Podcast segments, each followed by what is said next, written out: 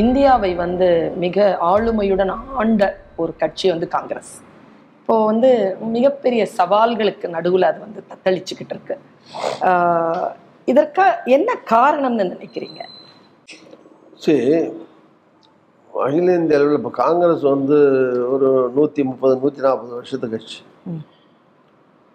நூற்றி நாற்பது க வருஷ கட்சியில் இந்த வாஜ்பாய் வந்து அல்லது பிஜேபி வந்து திடீர்னு ஒன்று ஆட்சிக்கு வந்துடல ம். அவனும் இந்த கட்சி ஆரம்பித்து பத்தொம்பது வருஷம் கஷ்டப்பட்டு ரெண்டாகி இருபதாகி நாற்பதாகி எண்பதாகி நூறாகி சிறுபான்மையை வந்து ஒரு மைனாரிட்டி அரசாங்கமாக மற்றவங்களும் சேர்த்து ஆட்சி நடத்தி பெரும்பான்மை வரது இப்போ தான் வந்து சேர்ந்தாங்க. இல்லையா? ஒரே கட்சியே மக்கள் வந்து தொடர்ச்சியாக அனுமதிச்சுட்டே இருப்பாங்கன்னு எதிர்பார்க்கவும் முடியாது. எதிர்பார்க்கவும் கூடாது. ஜனநாயகத்தில் இந்த மாற்றங்கள் இருக்கத்தான் செய்யும். மாநிலத்திலே மாறி மாறி நான் ஏற்கனவே சொன்னேன். அதே கலைஞர் அதே ஜெயலலிதா தானே. அதே திமுக அதே அண்ணா திமுக தானே. ரெண்டு பேரும் ஆயுள் காலத்திலே ஏன் மாறி மாறி வந்தாங்க? திமுக பிடிச்சது நல்ல கொள்கைகள் இருக்கிற கட்சி. வரிசையாக திமுகவே ஜெயிக்க வேண்டியதானே? அதே கலைஞர் தானே இருக்காரு. அதே மாதிரி ஜெயலலிதா பிடிக்குது ஜெயலலிதா கட்சி நல்லா இருக்குது கொண்டாந்தாச்சு. அந்த மாதிரி சாகிற வரைக்கும் இருக்க விட்டுருக்க வேண்டியதானே? இல்லையா? அதனால அது தலைவர்கள் அதே தலைவர்கள் தலைவர்கள் தப்பு பண்ணுறாங்க அல்லது கொள்கையை மாற்றிட்டாங்கன்னு கிடையாது. மக்களுக்கு அவங்கள்ட்ட எதிர்பார்ப்பு நம்ம நம்மளால் பண்ண முடியலன்னு வச்சுக்கோங்க. கூட குறைச்சி எதிர்பார்ப்புகள் இருக்கலாம் நிறைவேற்ற முடியாமல் இருக்கலாம். சரி அவங்க உள்ள ஒரு மாற்றம் வந்தால் நல்லதுன்னு அவங்க மனநிலையில் நினச்சி ஓட்டு போட்டிருக்கலாம். ஸோ இது மாதிரி தான் தேசிய அளவுலையும். மாற்றங்கள் வந்து எல்லாத்துலேயும் மாற்றம் ஒன்றே மாறாததும்பாங்க. அது மாதிரி மாற்றங்கிறது தான் மாறாத விஷயம். மாற்றங்கிறது எல்லாம் எதிர்பார்க்குற வாழ்க்கையிலையும் சரி கட்சிகள்லையும் சரி. அந்த மாற்றங்கள் நிகழ்ந்திருக்கிறது. அந்த மாற்றத்துக்கு பின்னாடி இன்னொரு மாற்றம் நிகழும். அது மேலே பந்து மேலே போனால் கீழே வந்து ஆகணும். இப்போ மோடி ரெண்டு தடவை ஜெயிச்சிட்டாரு. இன்னும் இருபது வருஷம் மோடி தான் இருப்பார்னு என்ன எழுதியா கொடுத்துருக்காங்க மக்கள்.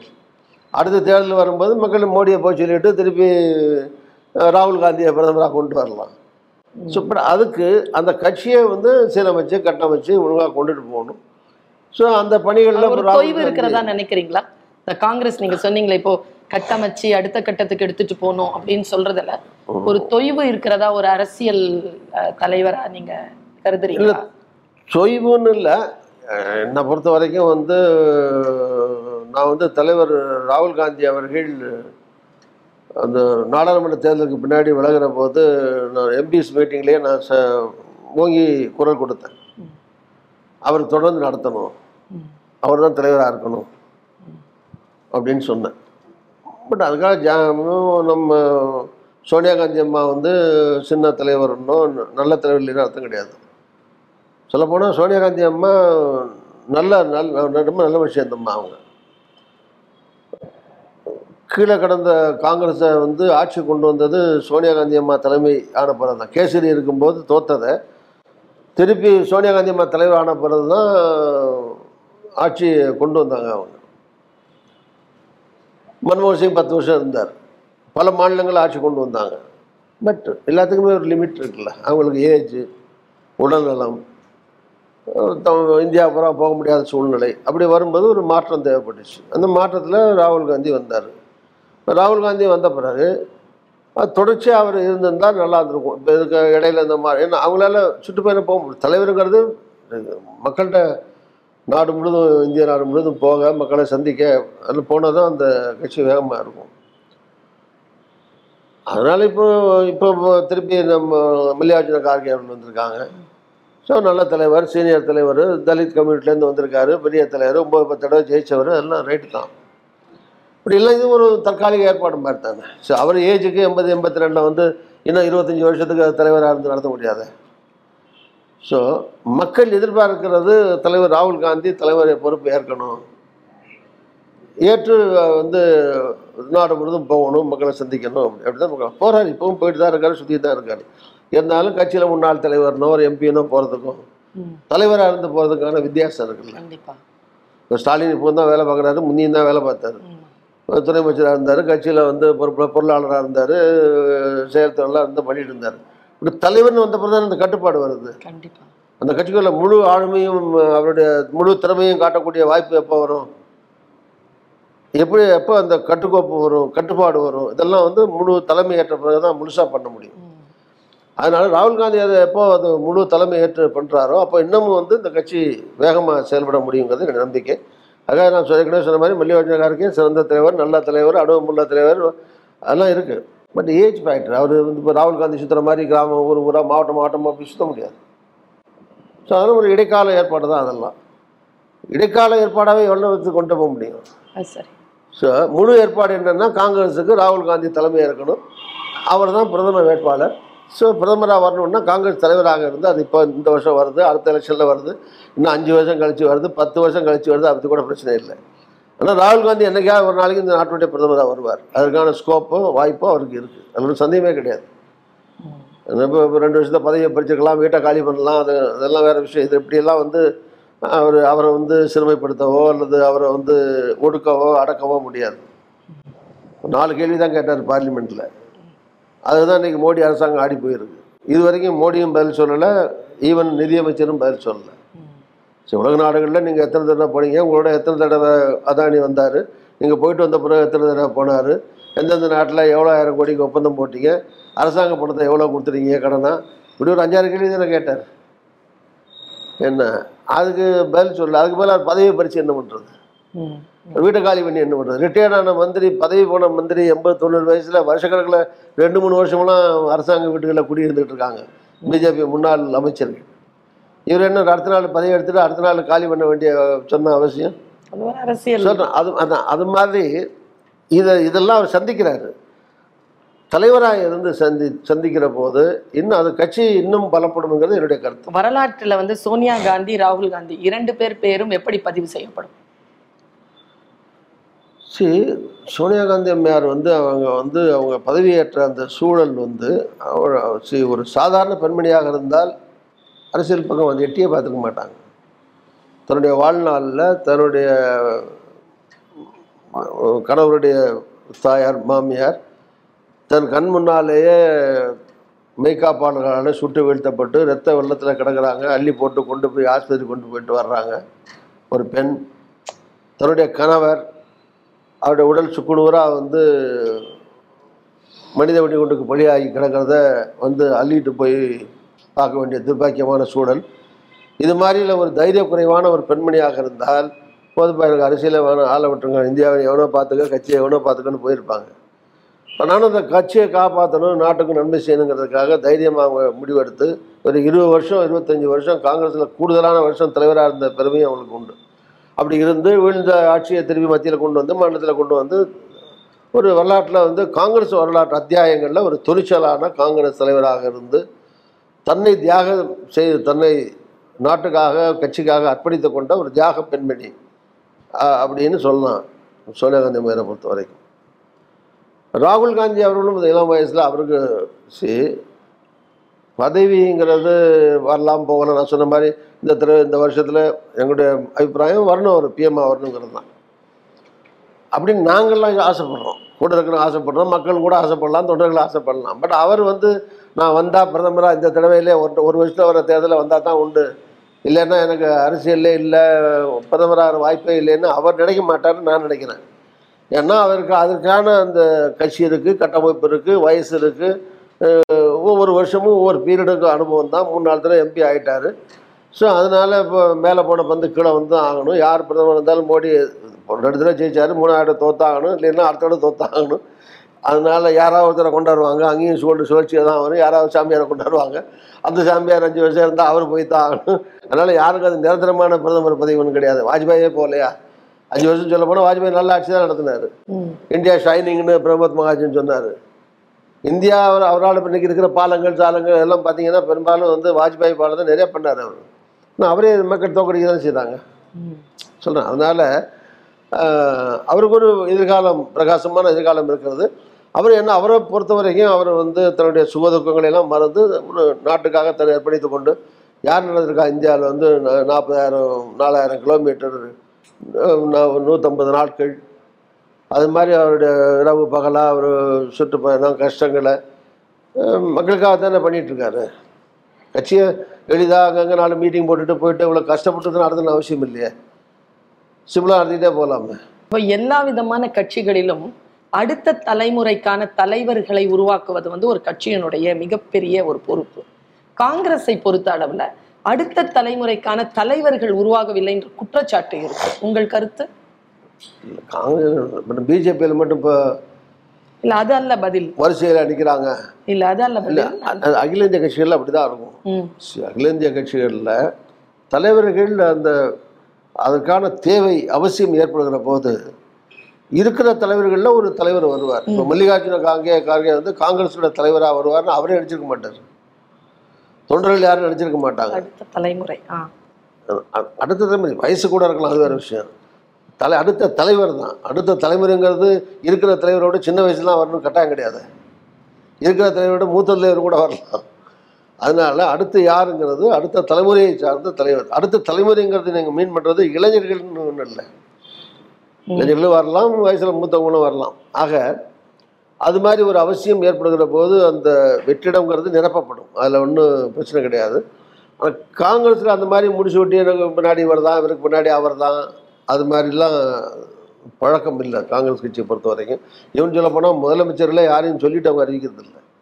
இவர் தான் முதலமைச்சர்னு சொல்லிட்டு அறிவிக்கிறது ம் மொத்தமாக மூணு நாலு பேர் முதலமைச்சர்னு சொல்லிட்டு கிடப்பாங்க தேர்தல் முழுதும். அதுக்கு பிறகு ஜெயிச்சு வந்த பிறகு எம்எல்ஏக்களை வச்சுக்கிட்டு யார் தேர்ந்தெடுக்கிறாங்களோ அவங்க முதலமைச்சர் இல்லை யாரை விரும்புகிறாங்களோ டெல்லியில் அறிவிப்பாங்க இல்லை யாரை எம்எல்ஏக்கள் விரும்புகிறாங்களோ அறிவிப்பாங்க. ஆனால் தேர்தலுக்கு முன்னாலே இவர் தான் முதலமைச்சர்னு சொல்லிட்டு இப்போ கர்நாடகத்தில் தேர்தல் நடக்குது. என்னதான் முதலமைச்சர் இன்னைக்கு வரைக்கும் சொல்லி சொல்கிறதில்ல பொதுவாக அதே மாதிரி தான் கட்சிக்கும் தேவையான சமயத்தில் தேவையான தலைமை பொறுப்புக்கு தேவையானவர்கள் வருவார்கள். இன்னாதான் எனக்கு முன்னாடி தலைவர்? அப்படின்னு காங்கிரஸ் சொல்ல வேண்டிய அவசியமும் கிடையாது. ஏன்னா அது காரணம் இப்போ ராகுல் காந்தி தான் நிரந்தரமான தலைவர் காங்கிரஸுக்கு எங்களை பொறுத்த வரைக்கும் அதனால் அவருக்கு இன்னும் ஐம்பது வயசு அறுபது வயசு அரசியல் இருக்குது நாற்பது வருஷம் குறைஞ்சது இருக்குது அதனால் அடுத்த தலைவரை அகில இந்தியாவோட தேட வேண்டிய அவசியம் கிடையாது. மாநிலத்தில் தலைவர்கள் மாறி மாறி தான் வருவாங்க. அதில் ஒன்றும் பிரச்சனை இல்லை. எனக்கு வந்து மத்தியில யார் ஆட்சி செய்தாலும் ஏன்னா நீங்க மத்தியிலும் அமைச்சரா இருந்திருக்கிறீங்க மாநிலத்திலே அமைச்சரா இருந்திருக்கிறீங்க. மத்தியில பிஜேபி ஆட்சியாக இருந்தாலும் சரி காங்கிரஸ் ஆட்சியாக இருந்தாலும் சரி மாநில சுயாட்சியின் கழுத்து நெரிக்கப்படுகிறது என்ற பொது குற்றச்சாட்டு உங்கள் நிலைப்பாடு? சரி மாநில சுயாட்சிங்கிறது இப்போ சர்க்காரி கமிஷன்லாம் போட்டு இதெல்லாம் மாநிலத்தில் இருக்கணும் இதெல்லாம் மத்தியில் இருக்கணும்.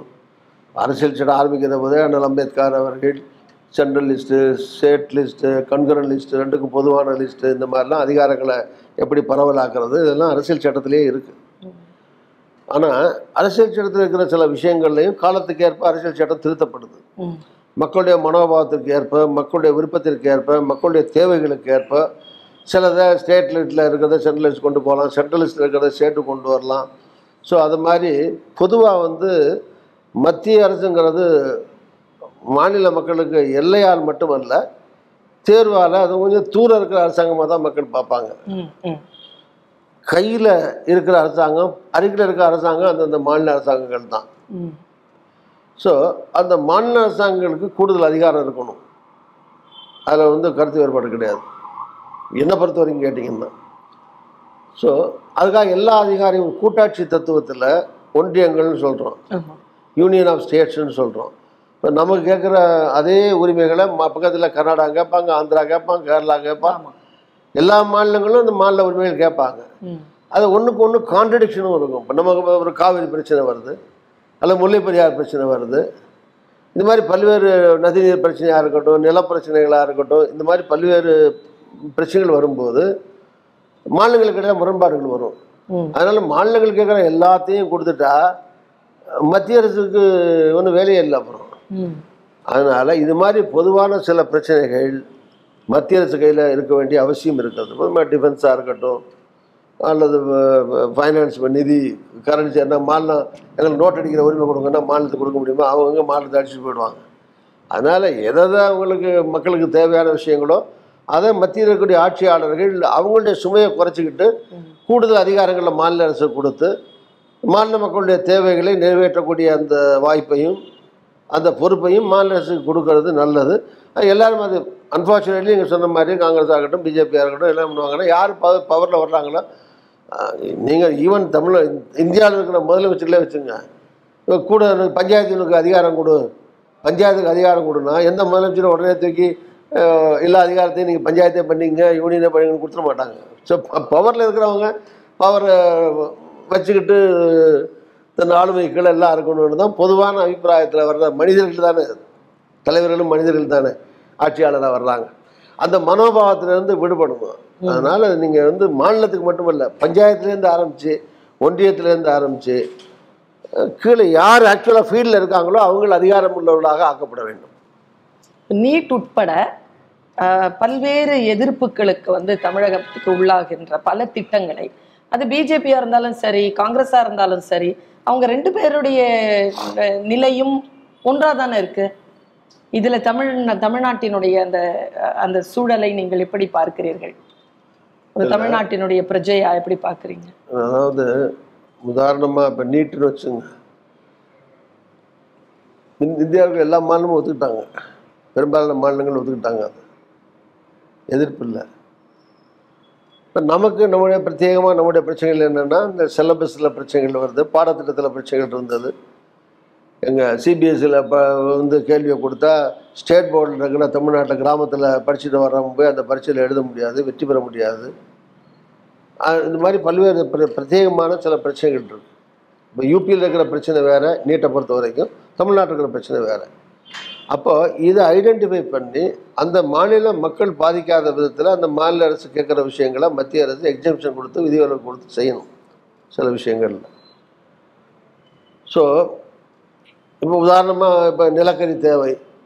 அதுக்காக முப்பதாயிரம் நாற்பதாயிரம் ஏக்கர் வந்து விவசாய நிலங்களை தஞ்சாவூர்லேயும் சவுத் ஆஃப்ரிக்காவில் இருக்கிறதையும் இருக்கிற காவிரி டெல்டா பகுதியிலையும் எங்கேருந்து நமக்கு அரிசி கிடைக்குதோ எங்கேருந்து நெல் கிடைக்குதோ அந்த ஏரியாவில் போய் நீங்கள் அழிச்சிட்டு நிலக்கரி தேசிய லெவலில் வேணும்னு தமிழ்நாட்டை அழிச்சிட்டு எடுக்க முடியுமா? ஸோ அவங்க யோசிக்க தான் செய்வாங்க. இந்த இந்த ஏரியா நிலக்கரி இருக்குது நாங்கள் எடுக்க முயற்சிக்கிறோம்னு.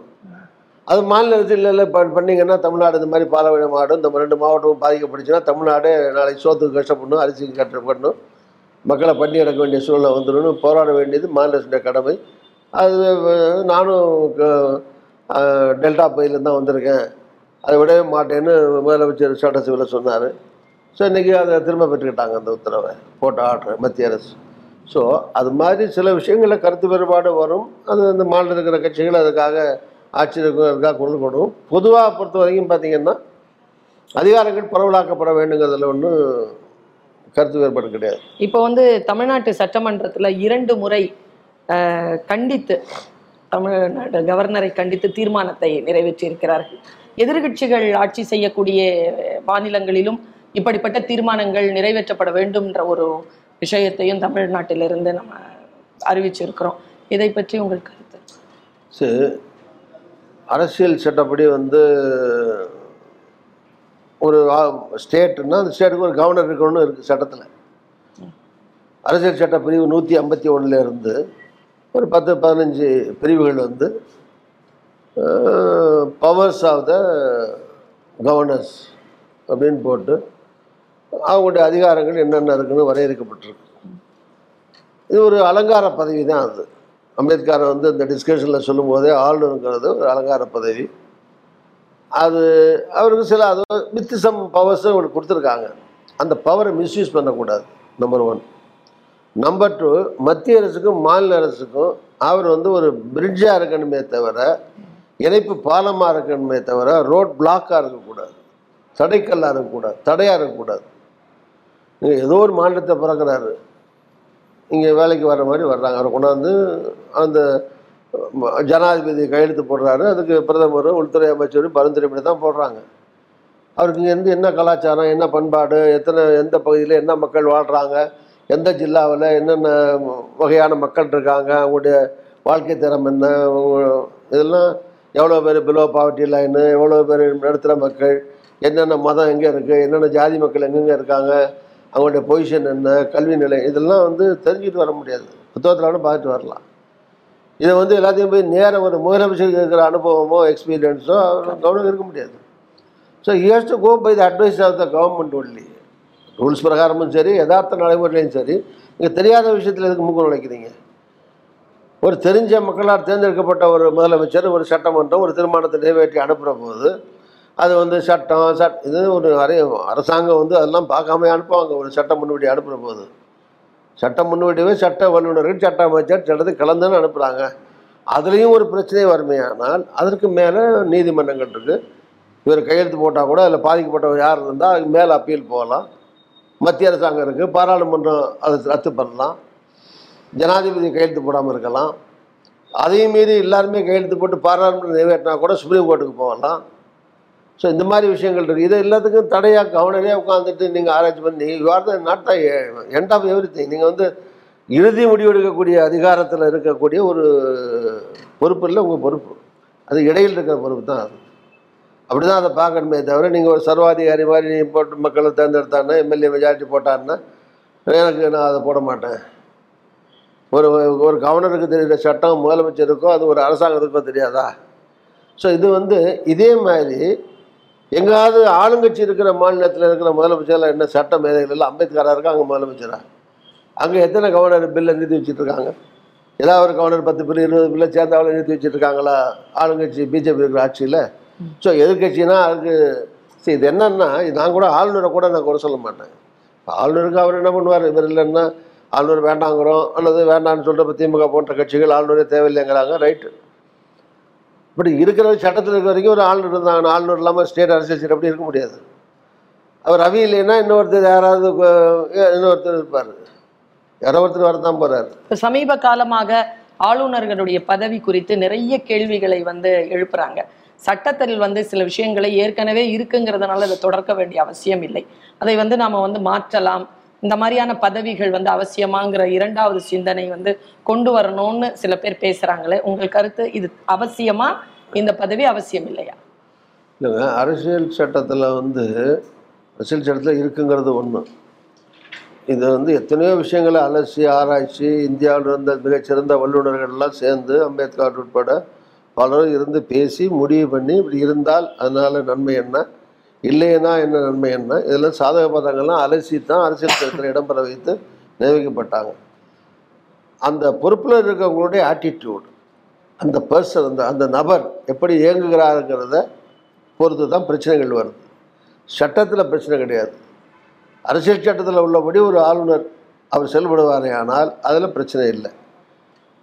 அரசியல் சட்டத்தை காப்பாற்ற வேண்டிய ஒருத்தர் வந்து அரசியல் சட்டத்துக்கு முரணா. இப்போ அரசியல் சட்டம் என்ன சொல்லுது? தேர்ந்தெடுக்கப்பட்ட அரசாங்கம் தான் முடிவு செய்யணும். தேர்ந்தெடுக்கப்பட்ட ஒரு அரசாங்கம் ஏற்ப ஏற்று நிறைவேற்றுகிற தீர்மானங்களை அப்படியே போனால் கூட நீ ஒரு தடவை ரிஜெக்ட் பண்ணலாம். ரெண்டாவது நிறைவேற்றினா நீ ஆட்டோமேட்டிக்காக கையெழுத்து போடணும். இப்போ நீங்கள் நம்ம இந்த சீட்டாட்ட இதே அதனால தானே அனுப்பாம அந்த டேபிள்லயே வச்சிருக்கிறாங்க. அது ரொம்ப தப்பு இல்லையா அது? சரி நீங்கள் அனுப்புனா திருப்பி அனுப்புங்க இப்போ ஏன் மணி பில் இந்த இதை ஏன் திருப்பி அனுப்புனார்? சீட்டாட்டம் ம். சு ரம்மி வச்சிருந்தார் இல்லையா? அவர் தான் அதிகாரம் இருக்கு வச்சுக்கிட்டே இருந்தார்ல ஒரே அதை மட்டும் அனுப்புனார். இப்போ இவ்வளோ நாள் வச்சிருந்தது தப்பு இல்லையா அப்போ இப்போ திருப்பி தீர்மானம் போட்டு வந்தோன்னே இப்போ கையெழுத்து போட்டிருக்காரு. இந்த கையெழுத்தை ஏன் முதல்லயே போடல அப்போ. சரி இதெல்லாம் நீங்கள் வந்து ஒரு பிடிவாதமாக ஒரு விஷயத்தை வந்து அலும்பு பண்ணுறதும்பாங்க அந்த மாதிரி ஒரு தேர்ந்தெடுக்கப்பட்ட ஒரு அரசாங்கத்துக்கு அலும்பா குறும்பா என்ன இடையூறு பண்ணுறதுக்காக அதுக்காகவே ஆளுநர் போட்டுறது. இப்போ கிரண்பேடி என்ன பாடுபடுத்திச்சாங்க நாராயணசாமியை? புதுச்சேரியில் உட்காந்துக்கிட்டு இப்போ வந்து ஆளு தான் அது சட்டத்தில் இருக்கு ரெண்டும் ஒரே கவர்னர் தானே. ஆளுநத்துக்கு இப்போ தமிழிசை இருக்காங்க. இப்போ அந்த பிரச்சனை இப்போ இல்லையே. இப்போ தமிழிசை ரங்கசாமி தானே ஒருத்தர் ஒருத்தர் வா போன்னு அடிச்சுக்கிட்டு மறியல் பண்ணிட்டு கிடக்குறாங்க. ஸ்மூத்தாக தான் போயிட்டு இருக்கு ஓரளவுக்கு ஓரளவுக்கு. அதுக்கு மேலே என்ன பிரச்சனை ரங்கசாமி கிட்ட தான் தெரியும். ஆனால் முந்தி இருந்த நாராயணசாமிக்கு இருந்த பிரச்சனை இப்போ ரங்கசாமிக்கு இருக்க மாதிரி தெரில அது அந்த அப்புறம் பர்சனாலிட்டி அந்த ஆட்டிடியூடில் இருக்கிற நடவடிக்கை இருக்கிற வித்தியாசம் தானே அதனால் இப்போ இதுக்கு முன்னால் எத்தனையோ கவர்னர் தமிழ்நாட்டில் இருந்திருக்காங்க. எல்லா கவர்னரையும் எதிர்த்து கண்டன கூட்டமாக போட்டுட்டு இருந்தோம். எல்லாரும் எதிர்த்து மரியாதை பண்ணிட்டு இருந்தோம். இப்போ அப்புறம் சட்டத்தில் என்ன கவர்னர் சட்டத்தில் அரசியல் சட்டத்தில் மாற்றமாக வந்துருச்சு. அதே சட்டம் தான் அது அப்படியே தான் இருக்குது மனுஷனால தான் பிரச்சனையே தவிர சட்டத்தால் பிரச்சனை இல்லை.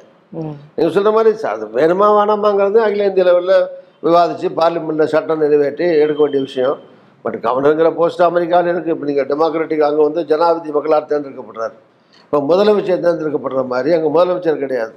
அங்கே கவர்னர் தான் ஒரு ஸ்டேட்டில் கவர்னர் அவர் மக்களால் தேர்ந்தெடுக்கப்படுகிறார். இப்போ California state governor Washington governor governor இருப்பாங்க. So governors are related directly by the people அங்கே. அது மாதிரி. ஸோ அவங்க வந்து சேவை அவர் நியமிப்பார். ஸோ அது மாதிரி சிஸ்டம் இது வந்து இங்கே இருக்கிற லண்டன் சிஸ்டத்தை பிரிட்டிஷ் சிஸ்டம் நம்ம ஃபாலோ பண்ணுறோம் இந்த சிஸ்டத்தில் எடுக்கலாம். வேணுமா வேணாமாங்கிறத அது மெஜாரிட்டி வரணும். இப்போ இருக்கிற மோடி எங்கே அதுக்கு வேண்டிய ஆளை போட்டு டிஸ்டர்ப் பண்ணுறதுக்காக தானே போடுறாங்க. அப்புறம் அப்புறம் அது கவர்னரே எப்படி அவர் வேண்டான்னு தமிழ்நாடு. காங்கிரஸ் கட்சியில ஏன் இத்தனை சர்ச்சைகள்? ஒருத்தர் வந்து ஒரு விஷயத்த சொல்ல உடனே இன்னொருத்தங்க மறுக்க இந்த மாதிரியான ஏன் இவ்வளவு கருத்து முரண்கள் ஏன் தமிழ்நாடு காங்கிரஸ் அமைப்பில் இருக்கு. இந்த காங்கிரஸ் கட்சிங்கிறது முற்றிலும் ஒரு முற்றிலுமான ஒரு ஜனநாயக கட்சி. ஒரு சுதந்திரமான கட்சின்னு வச்சுங்களேன் நீங்கள் இதில் இருந்து கருத்து சுதந்திரம் அதிகமாக இருக்கிற கட்சி. நீங்கள் யார் வேணாலும் என்ன வேணாலும் பேசலாம். நீங்கள் யார் வேணாலும் என்ன என்ன வேணாலும் சொல்லலாம். அதுக்காக யார் மேலேயும் நடவடிக்கை எடுத்து கட்சி விட்டு நிற்க மாட்டாங்க. அன்லஸ் நீங்கள் அது வந்து ஒரு தேசத்துக்கு விரோதமான ஒரு செய்தி. அல்லது கட்சியை வந்து பாதிக்கக்கூடிய ஒரு விஷயம். இந்த ரெண்டு விஷயத்துக்கு தான் கட்சி கவலைப்படுமே தவிர தனிநபர் ஒருத்தர் நீ ஏப்பா நீ சரியில்லை நான் சரியில்லை நீ வேலை பார்க்குற சரியில்லை நான் வேலை பார்க்குற சரியில்லை ஏன் நீ தலைவர் ஏன் சொல்லிட்ட? அப்படிங்கிறதுக்காக ஒரு தலைவர் இன்னொரு தலைவர் மேலே நடவடிக்கை எடுக்க மாட்டாங்க. ஸோ அதை அவங்க அவங்க தான் சமாளிச்சுக்கணும் அங்கே இப்போ நான் இருக்கும்போது என்னை வந்து விமர்சனம் பண்ணிட்டு இருப்பாங்க ரெண்டு பேர். அது நான் தான் சமாளிக்கணும். அதுக்கு ராகுல் காந்தி துணைக்கு வர மாட்டார். திருநாவுக்கு சரியாக செயல்படலைன்னா நான் என் செயல்பாட்டை மாற்றிக்கிறதோ அது அதே செயல்பாட்டை நான் தொடர்ந்து சரின்னு நிரூபிக்கிறதோ என்னுடைய வேலையை தவிர ராகுல் காந்தி வேலை கிடையாது. அதனால் இது கருத்து சுதந்திரம் உள்ள கட்சியில் கருத்து வேறுபாடுகள் இந்த மாதிரி பிரச்சனை வரதான் செய்யும். பட் அது கட்சியை பாதிக்காத அளவில் இருக்கிற இருக்கிற வரைக்கும் அதில் ஒன்றும் பிரச்சனை இல்லை. எனக்கு தெரிய கட்சியை பாதிக்கிற மாதிரியோ தேசத்தை பாதிக்கிற மாதிரியோ யாரும் காங்கிரஸில் அது மாதிரி பேசி பிரச்சனைகள் உண்டாக்குறது இல்லை. அப்படி உண்டாக்குனா கட்சி நடவடிக்கை எடுக்கும் மேலே. அதே மாதிரி திருநாவுக்கரசர் ஐயாவுக்கும் சினிமாவுக்கும் நெருங்கிய தொடர்பு இருக்கிறதா அறியறோம் ஆம், நீங்க ஒரு திரைப்படத்திலயும் கதாநாயகனா நடிச்சிருக்கிறீங்க. அந்த அனுபவம். நான் நிறையா வேண்டாத வேலை நிறையா பண்ணியிருக்கேன் நான். அதில் அது ஒரு வேலை அது. நீங்களும் ரஜினி சாரும் ரொம்ப க்ளோஸ் ஃப்ரெண்ட்ஸ்னு கேள்விப்பட்டிருக்கோம். ரெண்டு பேரும் சேர்ந்து ஊர் சுத்துவீங்க அப்படின்னு சொல்லி கேள்விப்பட்டிருக்கோம். அப்படி இருக்கிற அந்த நட்புல அரசியல் குறித்தவர் எதேனும் பேசுவாரா? இந்த கட்சி தொடங்குறத பத்தி எல்லாம் உங்ககிட்ட ஏதாவது விவாதிக்கலாம். இல்லை.